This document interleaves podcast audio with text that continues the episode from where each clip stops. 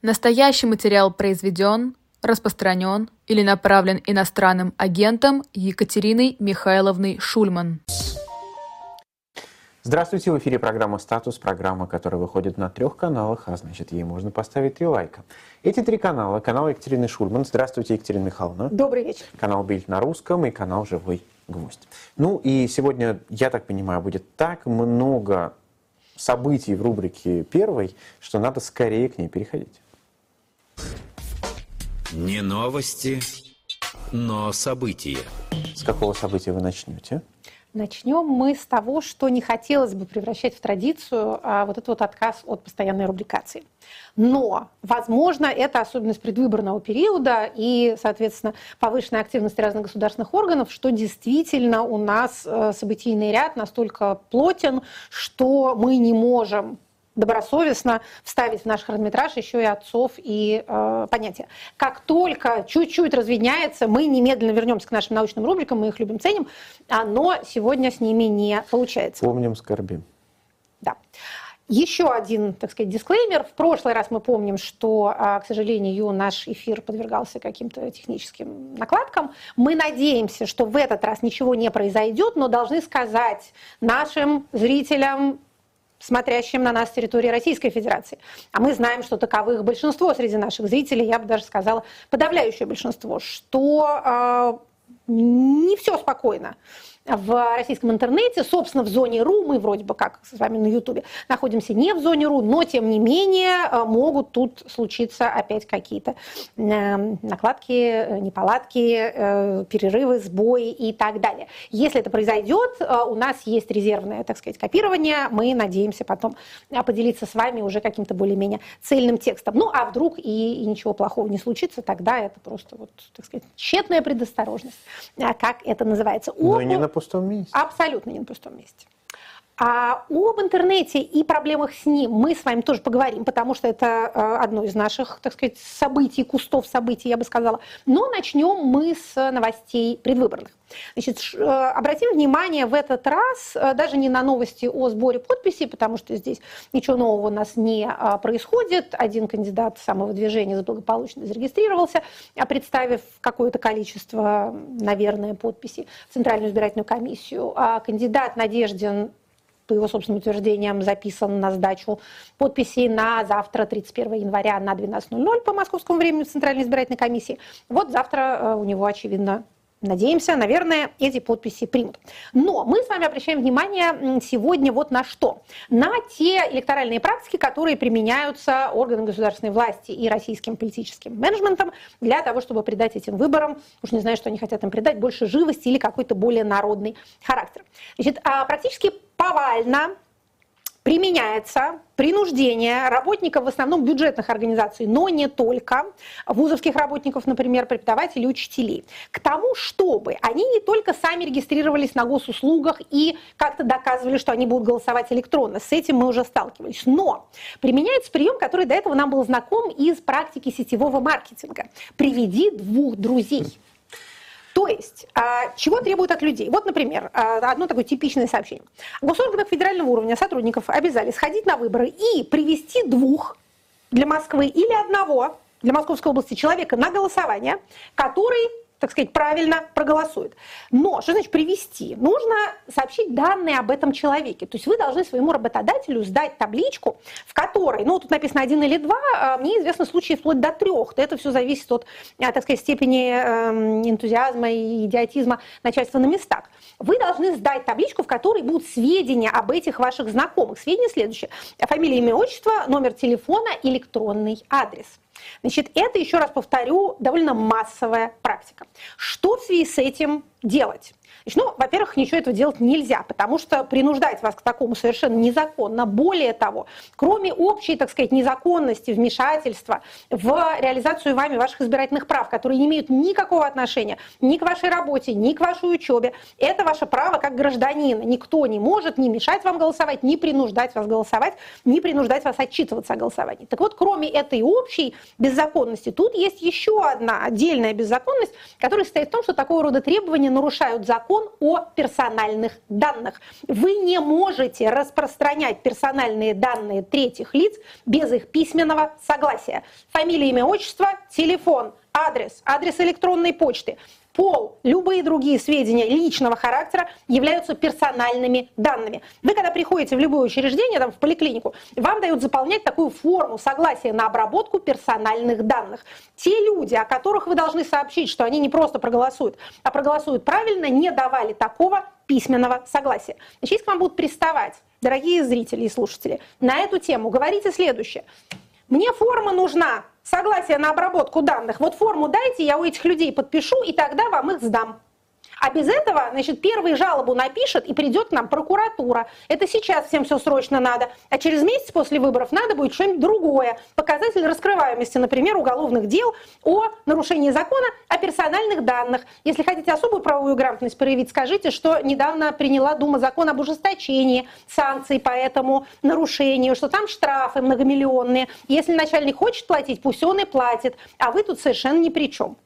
Значит, вот сообщаю вам об этом, дорогие зрители, потому что это, в общем, еще раз повторю, довольно-довольно массовое явление. Далее. Значит, что еще интересного? А для членов УИКа есть такая повинность. УИКи – это э, участковые избирательные комиссии. Это сотни тысяч человек по всей стране. Вот такая, так сказать, низовая пехота электорального процесса. Значит, от них требуется следующее, чтобы они э, загрузили себе на телефон мобильное приложение, созданное ЦИКом, и с этим приложением ходили по квартирам, информируя граждан о грядущих выборах. Да. А один из пользователей указал, что его особенно смущает, что при установке приложения нужно давать разрешение на видео и аудиозапись, хотя в дальнейшем при работе эти инструменты не используются. Что интересно еще дополнительно к этому ко всему? Значит, а... Давайте просто да. посоветуем не ставить такое приложение. Не ставьте, пожалуйста, такое приложение. А если хотите поставить какое-нибудь приложение, поставьте приложение Эхо. Оно есть и в App Store, и в Google Play. Вот оно не требует никаких доступов ни к аудио, ни видео, а будет вам просто не, не нас будет в том вас числе. Да, не да. вас будет записывать, а нас будет показывать, что, согласитесь, гораздо выгоднее. Не показывать, но, что называется, да. А, так транслировать. Транслировать, да, совершенно верно. Так вот, значит, в соответствующей инструкции членам УИКа говорится, э, как они должны значит, рассказывать гражданам про замечательные выборы, э, которые скоро предстоят. Действительно, функция информирования существует, но никакого приложения никто не обязан устанавливать. И рекомендуется им настойчиво советовать гражданам голосовать надомно. То есть, смотрите, вы приходите... Рекомендуется? Да. Вот членам УИКа, членов УИКа инструктируют, что при поквартирном обходе они должны рекомендовать гражданам надомное голосование. Зачем? Потому что надомное голосование дает больше возможностей для фальсификации. Ах ты, Сурный, вот они двое Они ушли. приедут в Сурный, да. Угу. Ушли к одной бабушке, а, значит, вернулись с пачкой бюллетеней. Я помню, однажды у нас такая группа ушла в больницу и вернулась с большим количеством бюллетеней, чем в больнице лежало людей. Это было забавно. Про, про больных сейчас тоже скажу. Там, там тоже есть интересная история. А, то есть понятно, да? А, возможности для надуманного голосования были расширены значительно а, в ходе электоральной реформы а, ковидного времени. 2020 года, и вокруг вот, всенародного голосования по конституционным поправкам тоже такие изменения принимались. То есть понятно, чего, собственно, хотят от людей. Далее, а, оригинальный новый вид, а, так сказать, предвыборной агитации. Смотрите. А, видимо, почуяв, что не хватает как-то народности компании основного кандидата, а напомню, что у него там пожертвования от частных лиц, согласно его собственному отчету, составляет какую-то жалкую цифру в 260, что ли, тысяч рублей. Mm. Да, никто не жертвует ему. Или, например, если вы посмотрите статистику посещений его сайта, вот есть у каждого кандидата, есть сайт там Надеждин 2024, ну это Путин 2024. А интернет ведь все показывает, поэтому... Э, вот отомстили интернету сегодня за это. Видимо, да, поэтому его решили поломать. Так вот, а что придумали? Опять же, э, некоторое количество однотипных э, сообщений такого рода. В домовых чатах, вот коллективный чат каком-то ЖК, например, появляется пользователь по имени, скажем, Милана с картинки.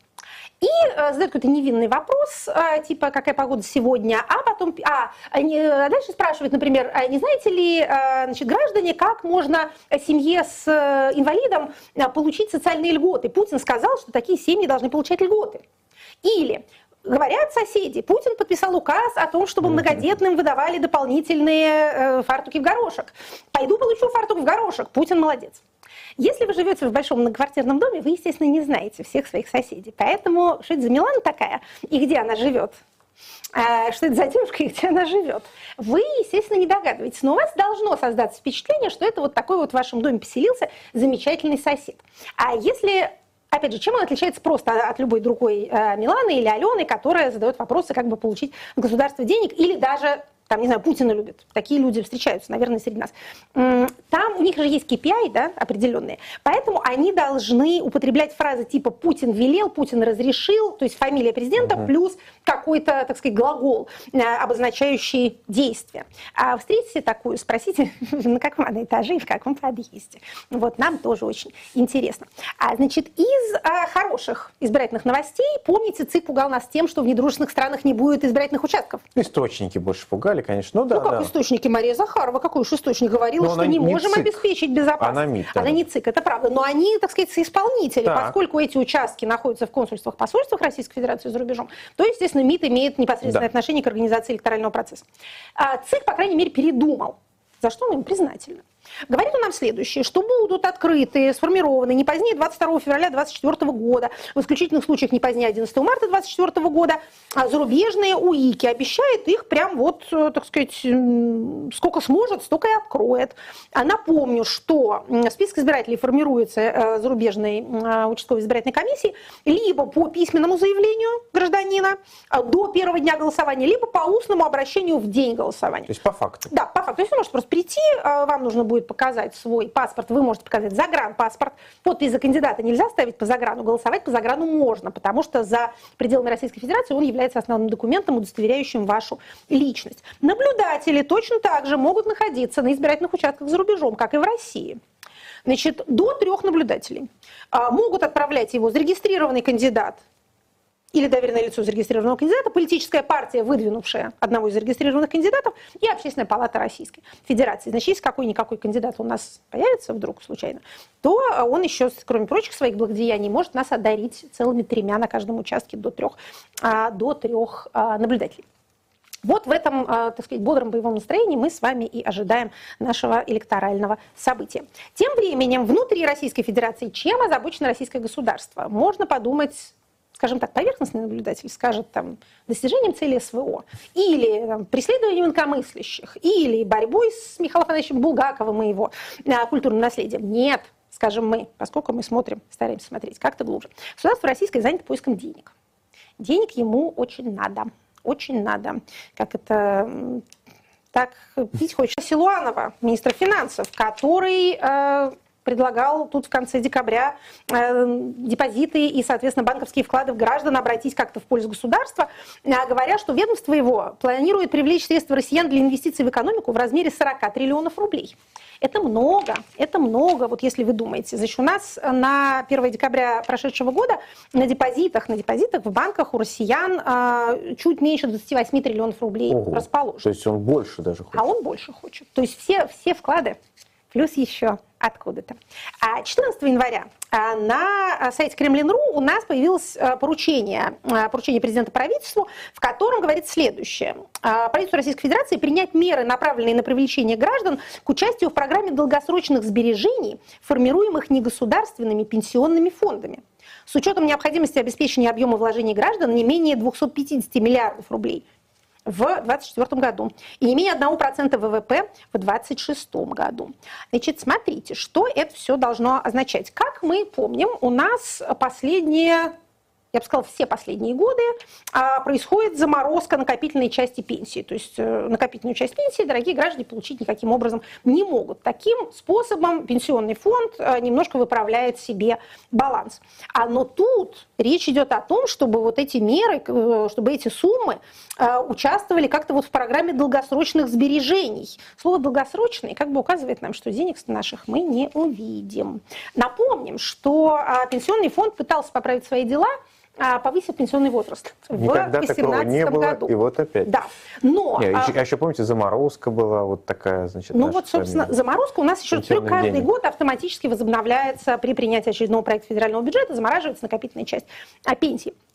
Значит, а при этом повышение пенсионного возраста было проведено таким образом, что оно не очень сильно помогло пенсионному фонду. Оно было очень постепенным а, и, соответственно, не могло оказать такого влияния на а, баланс доходов и расходов, какой ожидался. Но пенсионному фонду помог немножечко ковид течение 20 и 21 года поумирало а, такое количество людей пенсионного и даже предпенсионного возраста, что пенсионному фонду стало полегче. Но недолго радовались руководители пенсионного фонда. После 21 года настал 22 -й. И знаете, что после этого произошло? Во-первых, наша демографическая динамика, из-за которой пришлось повышать пенсионный возраст, скажем так, ускорилась. Молодых людей стало еще меньше, а молодые люди в э, системах пенсионных, выстроенных по принципу солидарности, собственно, платят за пожилых. Пенсии же они откуда-то берутся. Их должны, э, так сказать, обеспечивать работающие. Работающие содержат неработающих. Такая идея. Так вот, а демографическая эта динамика ускорилась, молодых людей стало меньше. А кроме того, мы э, страшенными совершенно расходами прикупили себе изрядное количество чужих пенсионеров.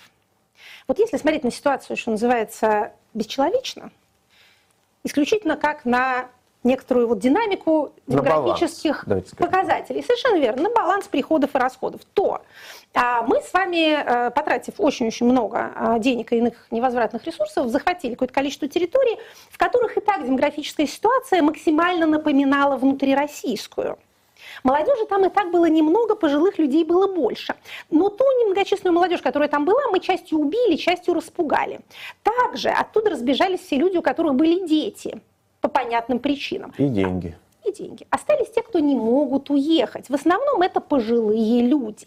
Поэтому вот эти вот чужие пенсионеры, которые были раньше чужой заботой в мирное время, теперь являются заботой нашей и дополнительно перекашивают баланс пенсионного фонда. Для чего мы вам это рассказываем? Во-первых, чтобы показать, насколько невыгодно воевать с соседом. Очень глупое занятие. Одни расходы, никаких профитов. А во-вторых, для того, чтобы было еще понятнее, что а, нужда российского государства в ваших деньгах не ослабевает а наоборот усиливается. Что-то вокруг этого они будут придумывать. Значит, что придумывается прямо сейчас? А, законопроект о расширении конфискационных составов Уголовного кодекса Российской Федерации прошел первое чтение с тех пор, как мы с вами в прошлый раз разговаривали, и а, второе и третье чтение сразу ожидаются буквально вот на этой неделе. Я думаю, что к следующему выпуску мы будем иметь уже удовольствие говорить об этом законопроекте как о принятом федеральном законе. Значит, что у нас а, с тех пор случилось? Ну, во-первых, что любопытно, а, в первом чтении проголосовали все как положено, 395 э, человек у нас подписантов этого закона, соинициаторов, и приблизительно столько же и а, проголосовало за. А, не голосовали, либо проголосовали против, что редко в Думе встречается, а член фракции «Новые люди», которых не было и среди инициаторов, а также депутат Сергей Шаргунов от КПРФ. Он проголосовал против. Против был трое. Сардана Авксентьева, приветствую ее, а Ксения Горячева, тоже знакомые все люди. И вот, собственно говоря, Сергей Шургунов, с ним мы не знакомы, но тем не менее. Я с ним знаком. Окей. Значит... Могу, что называется, да, тоже передать привет, если он нас смотрит. Смотрит, небось. А, что-то мне подсказывает. Так вот, люди, которые проголосовали против, что, еще раз повторю, является достаточно редкой думской практикой. Даже те, кто, а, что называется, не, не хотят что-то поддерживать, они обычно просто воздерживаются от участия в голосовании. Значит, а мы с вами о содержании законопроекта говорили а, достаточно подробно в прошлый раз. Надеюсь, что... И доступна, запись доступна. Доступна, и доступна это, эта часть И была, этот фрагмент да. тоже. Хорошо. Значит, Давайте скажем в самом общем виде. Конфискация, как вы понимаете, это мера наказания, назначаемая судом. То есть она относится к осужденным за определенные преступления.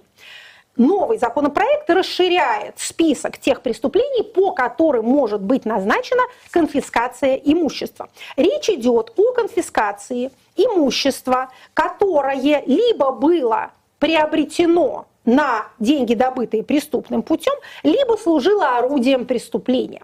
Вы, может быть, слышали в новостях о подобных судебных делах, в которых суд постановляет конфисковать и уничтожить орудие преступления. Ну, например, компьютер и компьютерную мышь, видимо, повесить на ее собственном проводе. А вот, собственно, что, что имеется в виду.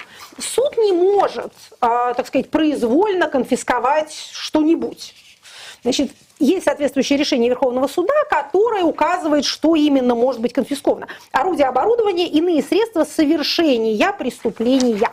Вот э, что, собственно говоря, э, что тут может быть. Поэтому вроде бы как, вроде бы как, э, жилая или нежилая недвижимость не очень может быть средством совершения преступления. Но она, конечно, может быть имуществом, а, полученным на преступный доход или еще точнее говоря. Если вам заплатили этой квартирой за вашу преступную деятельность, и это содержится в судебном решении, то э, такого рода имущество может быть конфисковано. Это закон, ухудшающий положение гражданина, поэтому обратной силы он иметь не будет, но он будет действовать относительно преступлений, совершенных после вступления закона в силу. В нашем контексте преступления, совершенные после вступления в закон, э, закона в силу, следует понимать как уголовные дела, возбужденные после вступления закона в силу, поскольку понятие длящегося преступления чрезвычайно любимо нашей правоохранительной практикой. А в основном тут, конечно, речь идет о преступлениях, так сказать, о мысли преступлениях, о словесных преступлениях, о письменных преступлениях. Они происходят все в интернете, и там они длятся. Дольше века длится преступление. Более того, следствие может сослаться на вас и на Аристотеля. В мире идей ничего не умирает, скажут они. Ничего не умирает в мире идей, в том числе в мире идей, а, так сказать, а, тлетворных. Значит, предполагается, скажем так, есть разговоры в Государственной Думе о том, что в втором чтении этого законопроекта а список статей, а, по которым можно значит, вот, осуществлять конфискацию имущества, будет еще дополнительно расширен. Насколько он будет дополнительно расширен, куда они еще собираются его а, расширять, мы пока не знаем, поправочку мы не видели, но как увидим, так обязательно, так сказать, вам расскажем. Говорят, что более, более 30 статей Уголовного кодекса прям туда значит, добавится. Если до того у нас были призывы к экстремизму, реабилитации нацизма, дискредитация армии и госслужбы и распространение заведомо ложной информации у них же, то теперь вроде как там будет значит, сотрудничество с нежелательными организациями, наемничество, геноцид, бандитизм, взяточничество. За взяточничество уже есть конфискация. Что еще-то? Диверсии, госизмена, шпионаж, контрабанда – да, вот что-то, что-то в этом вкусное. роде. Все такое вкусное, да, действительно. А депутат Павел Крашенинников, один из любимых наших законотворцев, докладывая этот проект на первом чтении, говорил, что Госдума не хочет возвращаться к советской конфискации. Да что? Конфискация будет применяться как мера, когда конфискуют сам предмет преступления и деньги, полученные от этого преступления, не более того. Ну, хорошо. Это совершенно другое. Конечно, это, это вообще другое дело. Мы помним многие декларации от Павла Владимировича такого рода, которые потом не оправдывались как правоприменительной практикой, практикой, так и даже самими текстами законопроекта. В общем, будем следить за этим увлекательным сюжетом. Что здесь хочется сказать? С одной стороны, конфискация имущества судебным путем, в общем, довольно трудоемкая процедура. Представлять себе это в виде вот такого вала дел, которые накроют всю Россию, ну, с другой стороны, если посмотреть на судебную статистику, у нас за первое полугодие 2023 а, года конфискация применялась в а, менее чем 4,5 тысячах судебных приговоров. Не так уж мало, 4,5 тысячи, но, правда, по всей стране, но за полгода. Можно ли раскочегарить эту машинку, чтобы она шлепала решение побыстрее? Ну, наверное, можно. Хотя, еще раз повторю, некоторая, так сказать, замороченность тут есть. Поэтому считается, по крайней мере на данном этапе, что весь этот законопроект задуман и так быстро принимается ради наказания кого-то выразительного, кого-то видного, кого-то публичного, какого-то публичного, соответственно, человека, которого государство российское особенно хочет, э, так сказать, ущемить. Надо сказать, что еще до всякого вот этого вот закона прецеденты с конфискацией, с изъятием имущества у нас были. А напомню, что имущество и недвижимое, и движимое, и счета у нас могут быть заморожены. Если идет следствие по делу, если вы являетесь обвиняемым по делу, одним из наказаний, по которому у вас может быть штраф тогда у вас просто все замораживают, и вы не можете этим ничем пользоваться. Значит, а напомним, что а, Прокуратура, например, подала иск об изъятии земельных участков в Ленинградской области у журналиста Бориса Невзорова. Такой же точно иск существует против... Э, Бориса Верон... Невзорова? Э, сказали? Да. Да, есть. Я просто... Окей, хорошо, значит, есть такой. Так, тоже. подождите минуточку. А наш Невзоров? Александр. Глебович. Да. Прошу прощения. Давно делал. Ну, мало ли, да. Да, не, не, нет, это вот именно, это Он. именно наш, угу. да, так сказать, петербургский деятель. Значит, а, Вероника... А, Куцила. Ну что ж такое? Зачем вы путаете меня? Какая Вероника? Автор известных и популярных кулинарных ага, книг. А, Белоника, да, да, да, да, да, да, Белоцерковская. Вероника Белоцерковская. Да. А также подверглась аналогичному иску прокуратуры относительно своей недвижимости. И вот буквально на днях у нас по такому же иску Генеральной прокуратуры был обращен в доход государства целый коттеджный поселок Яблоневый сад, это Подмосковье, Одинцово, а там у нас дома юксовских руководителей. Mm. Это не имеет отношения к новому закону, как вы понимаете, он еще не принят, это старые судебные дела, а, значит, насколько я понимаю, там э, ущерб, ущерб государству в качестве основания вот этих самых изъятий. То есть, что называется, прецеденты есть. Они не носят ни в коем случае массовый характер. Представлять себе, опять же, по, э, так сказать, по сталинским образцам там, заселения в квартиры э, каких-нибудь распространителей фейков э, бодрых толп участников СВО, я думаю, не стоит. Но депутаты, которые принимают э, такого рода законы, конечно, или я надеюсь, что, конечно, не могут не осознавать, что расширяя таким образом возможности для применения конфискационных мер, они завтра тоже могут оказаться конфиденциально сотрудничающими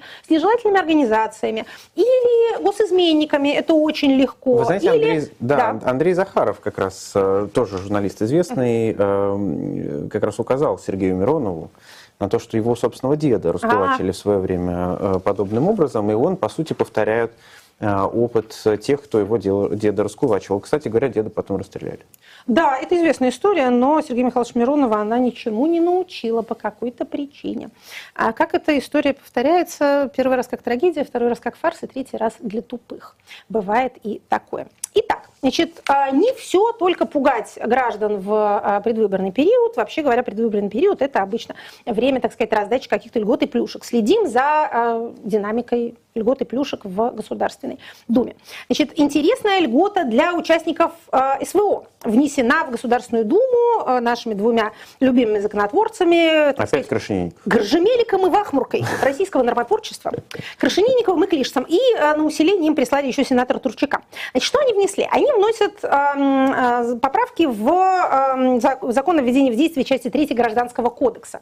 Поправки в Гражданский кодекс, давайте так, чтобы никого не путать. О чем там идет речь? Речь идет о том, чтобы э, члены фактических семей, военнослужащих, погибших во время специальной а, военной операции, имели право на те же льготы, что и законные супруги. После смерти одного из партнеров супругам можно признать другого партнера, если а, значит, женщина проживала с мужчиной не менее трех лет, или не менее года при наличии общего ребенка и вела с ним совместное хозяйство. А интересно, будет ли это работать в случае, если, например, погибла участница СВО, что тоже бывает. А остался у нее, например, ее, а, так сказать, сожитель, а, партнер. А, таким образом, после решения суда, это доказывается судебным путем, супруга сможет быть наследником, а также наследницей, а также, не наследницей, это феминитив, женщиной наследником. Угу. Да, мы будем стараться как-то исполнять решение Верховного суда и не употреблять, э, так сказать, Мы как раз будем стараться, но в этом как контексте... Как столь несвойственных да. русскому языку. А, так вот, а, значит, будет она, опять ну, же... Ну, тогда, соответственно, да, участник СВО, как там? Да, женщина-участник СВО, да. женщина-партнер, э, женщина-супруг тоже. Зачем? Женщина-гимнаст. Вот, зачем, зачем феминитивы? Женщина Олег, женщина Евгений, женщина Александр. Так вот, а, то есть вот такая у нас, э, так сказать, такая широта а, души проявляется у нас законодателем. Более того, закон будет иметь обратную силу. То есть те, кто уже погиб или пропал без вести на данный момент, каковых, к сожалению, много, а вот их э, партнеры, женщины-партнеры смогут э, также, э, также воспользоваться этой самой льготой. Тут, конечно, можно сказать, что несколько открывается дорога в ад, потому что ну, человека-то уже нету, и э, сказать, это был его партнер или не был его партнер, проживали они вместе, вели ли совместное хозяйство, в общем, достаточно затруднительно. Тут будут конфликты с, ну, например, родителями. Потому что, понимаете, речь идет о выплатах. Mm. Да? Речь идет о выплатах. Кто их получает? Их получает мама с папой или а, какая-то приходит девушка и говорит, вы знаете, мы вот тут проживали совместно, а вот ребенок даже, например, а, имеется. В общем, будет чем заняться семьям участников СВО в этом вот грустном случае. А далее, льготы для одиноких родителей, не могу не сказать об этом. А во втором чтении принят законопроект, в третьем уже с тех пор тоже принят, а запрещающий работодателям увольнять одиноких родителей любого пола, женщин-родителей, мужчин-родителей с детьми до 16 лет. Значит, как раньше было? А раньше было до 14 теперь в рамках фестиваля предвыборной щедрости а, приняли до, а, теперь можно до 16. Некоторые скептики говорят, что а, теперь работодатели этих самых одиноких родителей вообще на работу брать не будет, потому что жен участников СВО увольнять нельзя. Вдов увольнять нельзя. Э, женщин с детьми одиноких, каковых много, увольнять нельзя, пока ребенку не будет 16 лет. С другой стороны, должна сказать, что, может быть, эти опасения напрасны, потому что кадровый дефицит в Российской Федерации такой, что брать на работу будут всех. Что скептики будут посрамлены. Будут они посрамлены с детьми, без детей и так далее. Значит, а вот интересная, интересная маленькая деталь э, для, о тех мерах, которые принимаются для расширения круга тех льготников, о которых мы говорили. А сообщили мне и даже, даже прислали аудиозапись. Если вы в Москве звоните по номеру 122, это вызов врача на дом, то э, голосовой помощник вам говорит, значит, нажмите один, если хотите записаться к врачу, нажмите два, т нажмите пять, если хотите узнать о поступлении на военную службу по контракту. То есть, может быть, вам не Все надо врача. Зачем вам лечиться? Вы поедете туда, где уже никакие болезни вас беспокоить не будут.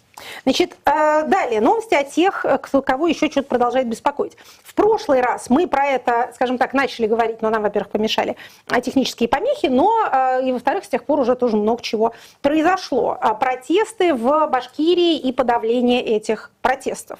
Значит, в прошлый раз мы говорили о том, как с 15 по 17 января в э, городе Баймаке в Башкирии проходили выступление, скажем так, а, против приговора местному активисту а, Фаилю Алсынову, как были разогнаны эти а, протесты и как, к нашему некоторому удивлению, было возбуждено уголовное дело по статье УК 212 «Массовые беспорядки». Еще раз давайте вспомним, что в 2019 году в Москве Следственный комитет уже почти, не то что почти собрался, он объявил о том, что он возбуждает такое уголовное дело, но потом откатил назад и решил этого не делать. Это действительно, как говорили при Ришелье про пушки, последний довод королей. Это мощная статья. И расчехляя ее, вы признаете, что у вас были массовые беспорядки – а почему вы допустили до этого? У нас очень много органов власти, которые, собственно, отвечают за предотвращение массовых беспорядков. Да? Это и политический менеджмент, вся его вертикаль от федеральной до местной, это и вторая служба ФСБ по защите конституционного строя, это и вся вертикаль Э, входящая в состав Министерства внутренних дел. В общем, масса всякого народу, которые, в общем, должны как-то вот на максимально э, раннем этапе фиксировать любые народные недовольства и предотвращать их конвертацию в массовые беспорядки. Тут у нас не побоялись а, выступить с этой самой статьей.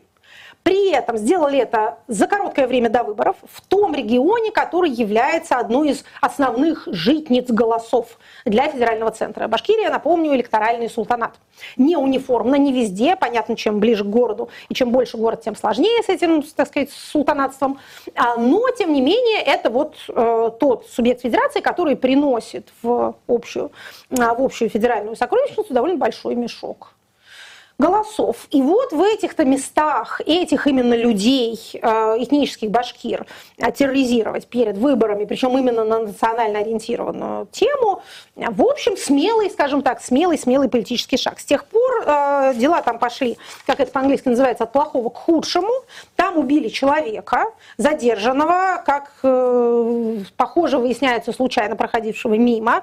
Если бы он не случайно проходил мимо, убивать его все равно не надо. Это совершенно не как бы это обстоятельство не имеет прямого отношения к делу, но а, известно, что людей, вот, так сказать, общественное мнение больше возмущает случайная жертва, чем жертва даже среди людей, которые, ну, типа, хотя бы сами пришли. Тут человек даже вообще не имел никакого отношения к происходящему, его, видимо, избили так, что он умер. И еще один, там есть пострадавший с переломом позвоночника, которого тоже невозможно увидеть родственникам, адвоката не пускают к нему. В общем, там все настолько плохо, насколько можно. И в Башкирии э, в моменты протестов и несколько после отключали интернет. Отключение интернета во время массовых беспорядков, в общем, дело для нас достаточно знакомое. Каждый раз, когда происходит какой-то большой э, митинг, то и вот, так сказать, в этом месте обычно ничего не ловит, но и во всем регионе могут интернет тоже отключить. А 24 января аналогичные протесты были в Якутске. Аналогичные не в смысле на ту же тему, но тоже такие этноориентированные а, протесты на местную, по местному поводу. Значит, был в Якутске, там тоже людей разогнали, и а, там после этого, и, точнее говоря, одновременно с этим и после этого, начались сбои в работе мессенджеров, в том числе и WhatsApp. После этого начались следующие интересные события. А в Ленинградской области объявили гражданам официально, что до 30 января ну вот, собственно говоря, это сегодняшний день, ежедневно с 23.00 до 6 утра будут проводиться технические работы, которые могут вызвать проблемы и полное отключение мобильного интернета у всех операторов. То есть это фактически цифровой комендантский час. С 11 до 6 утра у вас нет интернета. Зачем вам действительно, граждане, интернет ночью? Ночью надо спать. В 6 утра вам включат гимн Российской Федерации, вы проснетесь и пойдете по своим делам.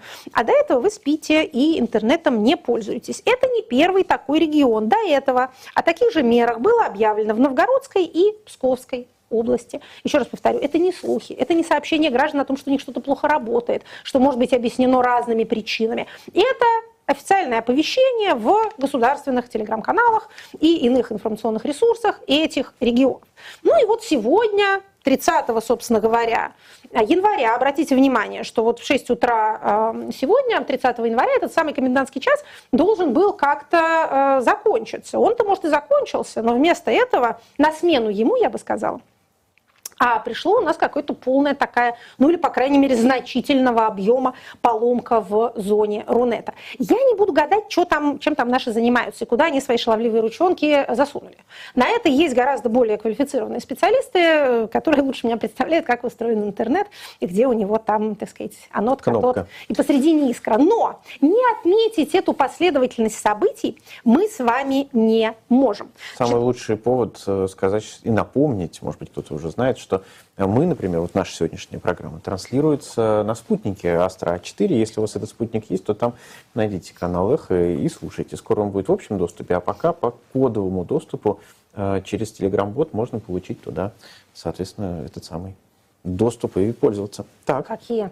Какие да, технические да, достижения. Да. Вот ведь как. Ну, мало ли, вдруг интернет. Устанавливайте приложение. Приложение жутко удобная штука. Сама им пользуюсь. Выходишь утром ранним на кухню детей в школу собирать, тыкнешь одну кнопочку, оно тебе разговаривает, как вот прямо в старые добрые времена радиоприемник. А людям пожилым вроде меня. Это очень приятно и душесогревающе. Вроде нас тогда уже мы с вами. Ну хорошо, вроде нас. А, значит, последний наш, э, так сказать, элемент событийного ряда, относящийся тоже в некоторой степени к цифровой сфере. А, дорогие слушатели помнят, как внимательно мы следим за э, планами, дискуссиями и, я бы сказала, потом взаимных обвинений вокруг создания электронного реестра военно обязанных. Это важная тема, к ней привязана тема электронных повесток и запрета на выезд, и запрета на пользование а, своим имуществом. В общем, речь идет о значительном ограничении прав широкого круга граждан граждан. Ну, опять же, не хотим бросаться словами типа построения цифрового концлагеря, но, тем не менее, следить тут есть зачем. Значит, мы с вами помним, что а, Министерство цифрового развития обещало какие-то пилотные запуски вот этого вот реестра к 2025 году, или еще точнее в 2025 году. Мы также помним, что на основании внимательного чтения одного из любимых наших журналов «Военные комиссариаты России», издаваемого Министерством обороны, мы с вами заключили, что Министерство обороны в свою очередь а, обещает к ноябрю 2024 года подключить к а, так называемой системе «Горизонт» все военкоматы России. Или еще точнее, подключить к системе «Горизонт» те военкоматы России, в которых а, установлено соответствующее компьютерное оборудование. То есть, иными словами, они к концу этого года обещали только воткнуть все те компьютеры, которые уже стоят в военкоматах. Мы с вами говорили о том, что э, двумя основными препятствиями к созданию вот этого вот зловещего реестра является, во-первых, неоцифрованность информации, находящейся в военкоматах. Она там в картотеке, на бумажечках записана, в журналах, э, так сказать, книгах амбарных, вот такого рода вещах. Это все в значительной степени не перенесено ни на какие электронные носители. Это первое затруднение. Второе затруднение состоит в том, что а, база э, учета военнослужащих, или точнее говоря, военнообязанных, будет состоять не только из информации военкомата, форматов, то есть из информации Министерства обороны, но и из очень широкого круга сведений и данных, которые должны туда сливать множество ведомств от Минобра, Минздрава и Минсельхоза до Минсельхоза, Минобра и Минздрава. А, а ведомства у нас не любят делиться информацией друг с другом, потому что ваш реестр, который вы себе создали, это ваш ресурс. Вы им торгуете, вы торгуете доступом к ним, вы торгуете, э, скажем, допуском к нему и исключением из него, исправлением информации в нем. Это ваш, еще раз повторю, ресурс. Вы не хотите им совершенно ни с кем делиться, тем более с вашими, так сказать, конкурентами а, по а, бюрократической борьбе. Но есть и третье обстоятельство, которое мне почему-то в голову не пришло, как это подсказали умные люди. Ну-ка. Смотрите, вот эта вот система, единый учет э, военнообязанных, она должна, с одной стороны, быть доступна вот этим всему этому кругу пользователей, то есть вот всем этим ведомствам и всем российским военкоматам, а с другой стороны, недоступна для врагов. То есть ее нельзя выкладывать в интернет или ее нельзя выкладывать куда-то, куда можно попасть из интернета. Может быть, вы помните, скорее всего, не помните, очень много лет тому назад а, был а, редкий случай, когда президент Российской Федерации наложил вето на закон, принятый Государственной Думой и Советом Федерации. Это был а, закон, отклоненный федеральный закон о создании реестра школьников. Mm, я Помните помню. такую историю? Да. Это было очень давно. Это было в шестом, мне кажется, созыве. И рассказывали нам тогда, что причина состоит в следующем. Когда уже все вот было, все уже было принято, все было решено, кто-то сказал президенту, что этот самый замечательный реестр будет базой для педофилов. Мы тогда удивились еще. Ну, педофилы, в общем, и так могут подойти к школе, там, посмотреть, кто там есть. Ну, вообще, они по, смотрят по, так сказать, внесенным данным, они, по-моему, больше по наружности. Ну, в общем, не знаю, как у них это устроено. Как бы то ни было, вот эта вот идея, что все данные, выложенные в интернет, они будут доступны каким-то нехорошим людям, тогда нехорошими людьми были педофилы, сейчас про них уже позабыли давно, нехорошие люди это в основном иностранцы и иностранные агенты, то есть внешний мир. То есть, понимаете, в чем дело? С одной стороны, есть вот эта э, высокого уровня задача, да, президент дал соответствующее поручение. Более того, у нас было в конце декабря еще одно заседание а, правительственной комиссии по цифровизации. А, значит, э, до этого было совещание Минобороны и Минцифры с президентом. Там ругали бедного министра Шадаева, который страдает дурным здоровьем и по нашему, некоторым нашим подозрениям рад бы был уйти после президентских выборов, сославшись на это самое свое здоровье. А после этого было дано поручение о том, что нужно, значит, не позже 2024 года ввести в действие вот этот вот самый реестр. И ответственным назначен министр обороны Сергей Шойгу, потому что Министерство обороны вроде как рассказывало, как у них все замечательно, хотя в своем ведомственном журнале писал другое. Но это с одной стороны. С другой стороны, кругом враги. Необходимо обеспечить должный уровень секретности. Все это напоминает известную русскую сказку, в которой нужно было явиться к царю ни голый, ни одетый, ни пешком, ни верхом, ни с подарком, ни без подарочка. База должна быть всеобъемлющая, но никому недоступная, всем доступная, но при этом залезть в нее должно быть нельзя. Она должна э, содержать всю ту информацию, которую она должна содержать, но при этом она должна образоваться чрезвычайно быстро. Она должна быть как бы цифровая, но при этом такая же надежная, как бумажная, которую закрыл в военкомате на ключ, и никакой враг туда уже не проберется. Значит, из последних сведений, которые у нас, так сказать, просачиваются в открытую прессу, вроде как даже со ссылкой на имеющиеся в, в данном случае речь идет о журнале Forbes, э, документах, э, у нас принято в связи с этим решение перейти с скажем так, с гостеха на гособлако. Мне очень нравится эта поэтическая терминология. Знаете, что это такое? Как это? Ха-ха-ха. Гостех. Это электронная система, которую создавал Сбербанк. Это внутренняя разработка Сбербанка. Она должна была объединять все, соответственно, отделения этого могущественного банка, э, так сказать, в единую сеть. И внутри этого, этого самого гостеха должны были создаваться различные инфосистемы, необходимые для обеспечения деятельности Сбербанка. Вот этот вот самый гостех, по первоначальной идее, если я все правильно понимаю, должен был э, стать основой для реестра военнообязанных. Кстати говоря, э, называется он, этот самый реестр называется ГИС ЕРВУ. Красиво, поэтично. Все-таки нами правят рептилоиды.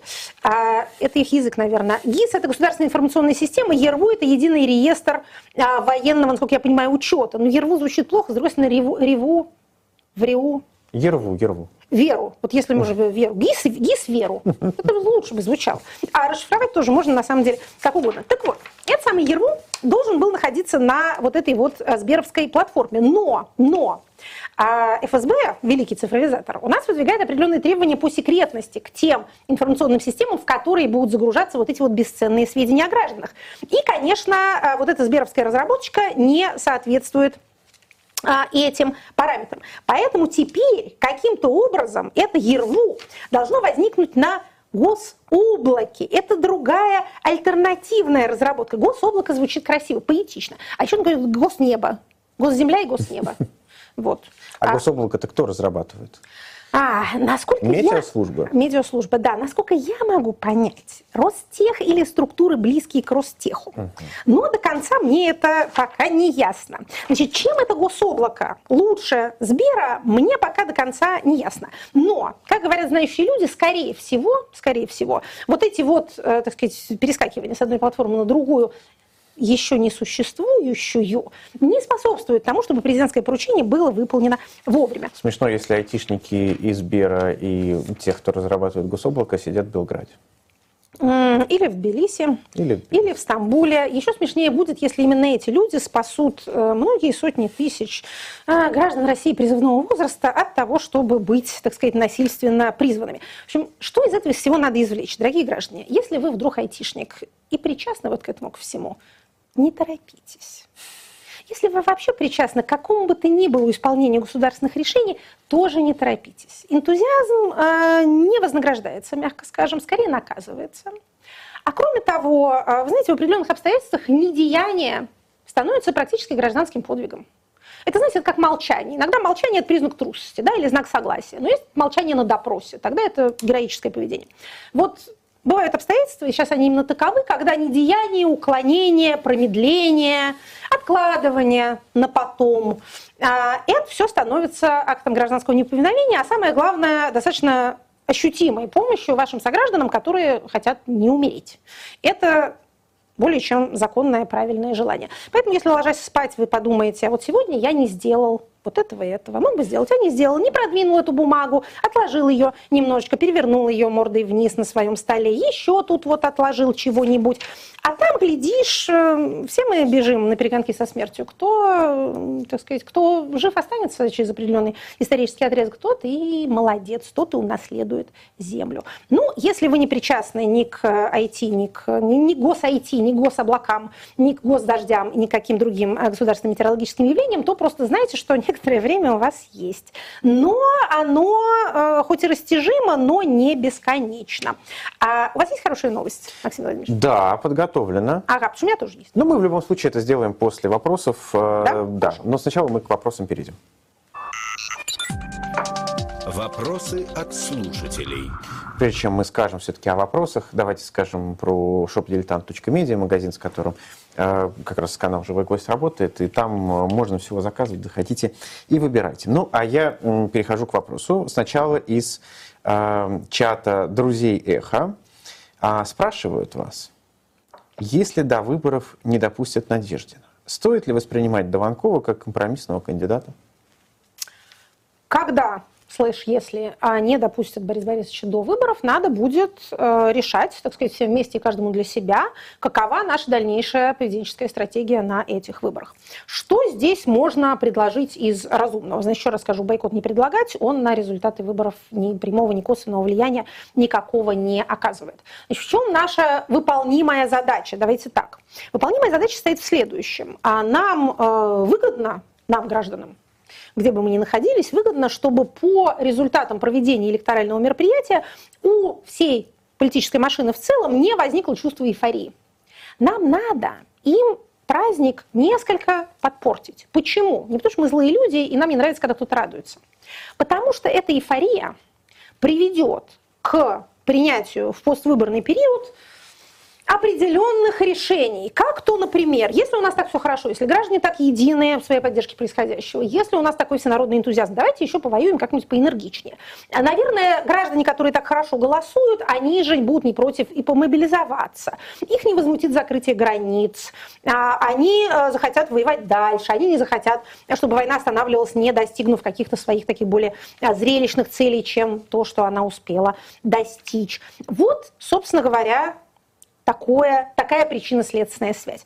А, понимаете, политическая машина – это не только один человек. Хотя, конечно, беда в том, что у этого одного человека нет ни сдержек, ни противовесов, ни внутренних, ни внешних. Но при этом эти решения, которые бесконтрольно принимаются вот самой верхушкой, головкой этой самой машины, они исполняются все-таки вот этими сотнями тысяч других людей. И эти люди существуют не в вакууме, они существуют в социуме, дышат тем же воздухом и, в общем, видят происходящее. Да, они видят его из своего угла и под своим углом, со своего шеста, и под своим шестом, а, но все-таки, все-таки они находятся тоже в социуме, да, в этой же социальной среде. Поэтому задача стоит в том, чтобы показать максимально возможным образом, что что-то как-то все не так гладко, народ не так доволен, а народ, в общем, не так счастлив, народ пользуется любым поводом, чтобы как-то вот выступить альтернативно или даже как-то власти досадить, как-то против него возразить. Должно возникнуть в идеальном варианте такое ощущения, эти выборы вообще все про ощущения, это удивительно. Они не про цифры, не про настоящие даже бюллетени, они про то, кто как почувствовал душой. Это удивительно. Дожились. Реальность данная нам в ощущениях. А, исключительно в ощущениях, да. Так вот, вот должно возникнуть ощущение или, если хотите научный термин, перцепция такая, что, может быть, лучше как-то лодку не раскачивать, борозды не портить, вот как-то вот не нарушать это хрупкое равновесие. Перевалили через выборы, ну и хорошо, давайте как-нибудь тихо посидим. Как создать такое ощущение? Ощущение создается, э, так сказать, шебуршениями. Да, да, да, да. Вот опять же до такого мы дошли. Не столько даже, так сказать, реальными голосами, сколько вот какой-то такой атмосферой. И по, именно по этой причине бойкот не приход не производит никакого впечатления. Все равно э, нижнего порога явки у нас не существует в законе. Все равно придет достаточно народу для того, чтобы продемонстрировать, что кто-то пришел. Если бы можно было себе представить, что вот совсем там больше половины не придет нам, ну, даже это не уверен, что кого-то особенно смутит. Потому что, понимаете, отсутствующие, гласит французская поговорка, всегда неправы. Или русский аналог звучит так, с глаз долой, из сердца вон. Кого не видно, того не существует. Поэтому нельзя впечатлить своим отсутствием. Если только вы не сверхценный там, человек, uh-huh. который не пришел на вечеринку, организованную в вашу честь, то отсутствие отсутствует. Надо присутствовать. Как можно присутствовать? Присутствовать можно двумя способами. Можно, опять же, присутствовать нужно где? Присутствовать надо в урне, понимаете? На избирательном участке тоже очень хорошо присутствовать, но в результате этого присутствия в урне должно нечто образоваться. Урны будут вскрывать, пересчитывать люди, комиссия, наблюдатели. А, они это увидят. У них, опять же, впечатление создастся. Поэтому, значит, важно, как мне кажется, прийти, прийти ногами, потому что это как-то виднее. Ну и кроме того, э, голосуя бумажным бюллетенем, вы несколько затрудняете, не делаете невозможными, но затрудняете фальсификационные манипуляции с вашим голосом. А далее у вас есть два варианта. Вы можете проголосовать за какого-то кандидата, кроме основного, и вы можете испортить бюллетень, написав на нем что-то. Но если вы заберете с собой бюллетень, то это не присутствие, а отсутствие. А мы с вами договорились, что мы будем присутствовать. Поэтому оба варианта, в общем, я бы сказала, равноценно хороши. Поскольку речь не идет о том, чтобы там выйти в, во второй тур, то, собственно, числа собственно, результаты имеют значение очень такое, я бы сказала, вторичное. А вот эта самая демонстрация имеет значение первостепенное. Поэтому, что бы вы ни решили делать, хотите, голосуйте за Даванкова. Даванкова? Даванкова. Даванкова. В общем, за вот этого вот товарища из новых людей. Видите, новые люди как-то тоже себя а, проявляют, скажем так, не, не людоедским образом. Хотя в 22 году они проголосовали за много О, да. всего, а, так сказать, кодекс строителя каннибализма, а, который у нас строился в течение всех этих долгих месяцев. Но, тем не менее, что называется, на конкурсе каннибалов они там скорее на последнем месте, что тоже для этого государственного органа нашего парламентского в некоторой степени достижение. Так что можно за него голосовать. А можно портить бюллетень, писать на нем, там, не знаю, Э, как вы рассказывали, Троцкий писали на, э, на выборах 37-38 э, годов в Сталинском Советском Союзе. А вот хотите Троцкий, пишите. Господи, боже мой, хотите, пишите Леонардо да Винчи, или Навальный, или Надеждин, или вообще что угодно другое, воображаемый персонаж, а, дорогой вашему сердцу. Пишите поперек, рисуйте Пацифик или Голубка. Голубка долго рисовать не все умеет. В общем, тут можно либо договориться, либо предоставить дело индивидуальной фантазии. Вот эти, эти две тактики я бы назвала равноценными в единственном возможном деле произведения какого-то впечатления, как на граждан, которые увидят, например, фоточки в соцсетях, как они увидели фоточки э, очередей за надежды на сбор подписей. Да? Все увидели за надежды настоять, люди за Путина никто, не видел никогда, никогда, и даже показать нечего. Так и тут должно в идеале произойти. Следующий вопрос э, из Твиттера. Ильдар Даминов спрашивает вас. Вы выдвигали гипотезу, что молодые люди на Западе прогрессивной риторикой триггерят голосование пожилыми за крайне правых. Новое исследование Financial Times показывает, что разрыв в прогрессивизме скорее гендерный, чем возрастной, и очень виден среди молодых. Как это объяснить?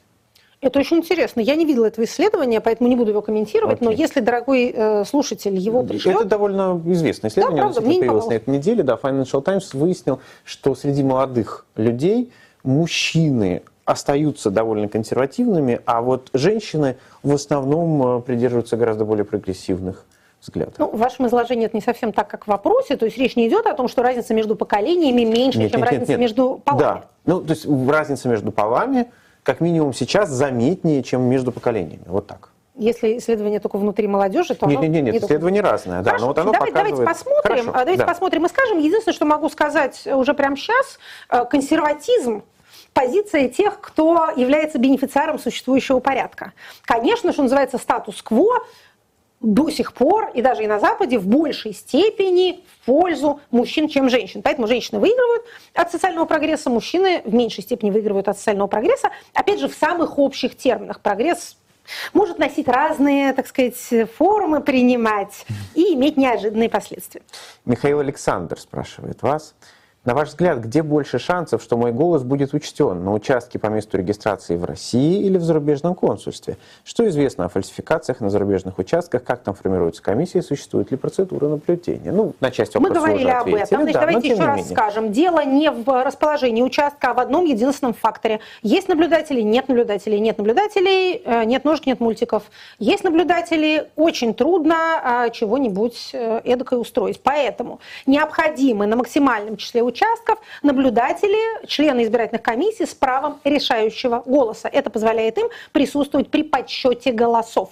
Важно ловить нарушения в процедуре голосования, но с процедурой обычно все более-менее прилично. У нас, по крайней мере, последние годы было а, ад и хтонь а, и жесть. Начинается, естественно, при формировании протоколов. И вот там должен быть наблюдатель. Понятно, что кандидаты, экономя свои ресурсы и не имея, так сказать, э, неисчерпаемого запаса наблюдателей, ставят их на наиболее значимые участки, то есть, ну, на практике это означает участки в больших городах. Они правы, это рациональная тактика. Если вы не можете, uh так сказать, осеменить э, каждый участок, то вы должны разбрасывать туда, где семя ваше принесет наибольшие плоды. И в продолжении этой же темы пользователь из Ютуба спрашивает вас. Говоря про выборы, услышал мнение, что дело даже не в бросах и каруселях, а в самих финальных реестрах, могу ошибаться в названии документа, который уже лежит э, на готове с правильными результатами, на случай, если результаты с участков не те, что нужны. И его просто подкладывают и отправляют дальше по адресу. И как бы не имеет смысла, кто за кого голосовал, если все равно сделают как надо.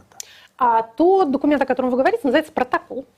Эти протоколы формируются в УИКах. УИКи подают их наверх в ТИКи, ТИКи наверх в ЦИК. Вот так в очень грубом виде а выглядит эта самая вертикаль. Действительно, переписывание протоколов – это и есть основной фальсификационный инструмент. Но обратите внимание, переписывание. Не то, что кто-то готовый берет А, и, и скажем го- готовые результаты лежат. Я просто был свидетелем, как, как э, в ТИКе приходили люди из УИКа, соответственно, им диктовали, так, у тебя там какие результаты? Переписывай. Значит, смотрите, протокол ТИКа формируется из протоколов УИКов. Я допускаю, что в отдельных электоральных султанатах может и без этого обойтись дело. Может быть, действительно им из УИКов никто ничего не приносит. Мы, например, не знаем, в Чечне вообще люди ходят на участки, там кто-то бывает. С другой стороны, когда в Чечне на участках бывали наблюдатели, выясняется, что результат, а, выбор, результат голосования там среднероссийский. То есть такой же, как в среднем по стране. Нет территорий с аномальным населением, есть территории с аномальной администрацией. И это касается как регионов, так и России в целом. Так вот, родить протокол ТИКа совсем в отрыве от уиковских протоколов затруднительно. И в ТИКах тоже бывают наблюдатели, и тоже члены, соответственно, территориальной избирательной комиссии с решающим голосом, то есть имеющие право присутствовать при подписании, ну и, собственно, подписывающие этот протокол. Если они видят такое безобразие, они могут устроить скандал, написать жалобу, поднять шум, и тогда ЦИК должен будет что-то реагировать, какие-то танцы по этому поводу устраивать. Ну вот в Приморье участок подожгли один раз для того, чтобы, э, так сказать, поменять результаты на более приемлемые. Ну, а мы давайте перейдем теперь к хорошей новости. Давайте. У вас какая заготовлена? А у меня по, по моей законотворческой части а, правительство внесло в Государственную Думу законопроект о создании словарного фонда Российской Федерации. Словарный фонд Российской Федерации – это цифровой проект, который будет представлять собой а, коллекцию оцифрованных словарей русского языка с древнейших времен и до наших дней. Реестр обещают сделать общедоступным. Это прекрасная совершенно инициатива. Представляете все словари, вот от э, того, который составляла княгиня Дашкова, и до специальных словарей словарей э, нашего времени, словарей иностранных слов или какой-то специальной терминологии. Вот все они оцифрованы. Я надеюсь, что там будет создана единая поисковая база. Там, не знаю, опять же, глаза разбегаются. Там словарь языка Пушкина, словарь языка Лермонтова тоже существует. Можно будет это все поискать, посмотреть, как менялось словоупотребление, как значение слова трансформировалось от века к веку. И это, по-моему, очень правильная инициатива. Все законопроекты, внесенные правительством, должны быть такими, а не вот это вот э, ахинея, которую они вносят в промежутках. Ну, а хорошая новость, которая подготовлена телеграм-каналом «Эхо новости» специально для нашей программы, связана с э, одним из моих самых любимых городов, с Екатеринбургом. Независимое екатеринбургское издание «Вечерние ведомости» с помощью читателей а, собрало больше полумиллиона рублей на оплату штрафов за дискредитацию армии. С начала войны на это средства массовой информации составили полсотни протоколов. И вот смотрите, читатели сами скинулись и за любимую газету, а, за любимое издание заплатили штрафы граждане вообще с такой охотой, я бы сказала, и такой самоотверженностью жертвуют деньги на добрые дела, что прям вот хочется как-то полюбить этих людей еще сильнее, чем мы их уже любим. Дорогие друзья, а, по разные стороны океана, а, Обратите внимание, что в описании, будет, в описании к этому эфиру будет ссылка, а на ссылке будут мероприятия, а, на которых мы с вами, соответственно, можем встретиться. Там есть и Испания, и Соединенные Штаты, и много чего еще. А наше мероприятие первого числа уже... Первого числа уже, э, да, уже, к сожалению, вряд ли будет доступно а, лично, потому что если вы вдруг не записались, потому что туда уже записалось около много, в общем, я не буду говорить, сколько человек. Не пугайтесь. А, но э, те, кто в нашем чате патронов, вообще те, кто в Бусти и в Патреоне, у нас смогут получить доступ и к трансляции, и к записи потом. Ах, вот, вот оно. К свободному. Хорошо, да, ты меня все да, спрашивают, да. спрашивают, я буду знать, чего отвечать. Да. Все. На этом время истекло. Всем пока. Спасибо. Это была программа Екатерины Шульман «Статус».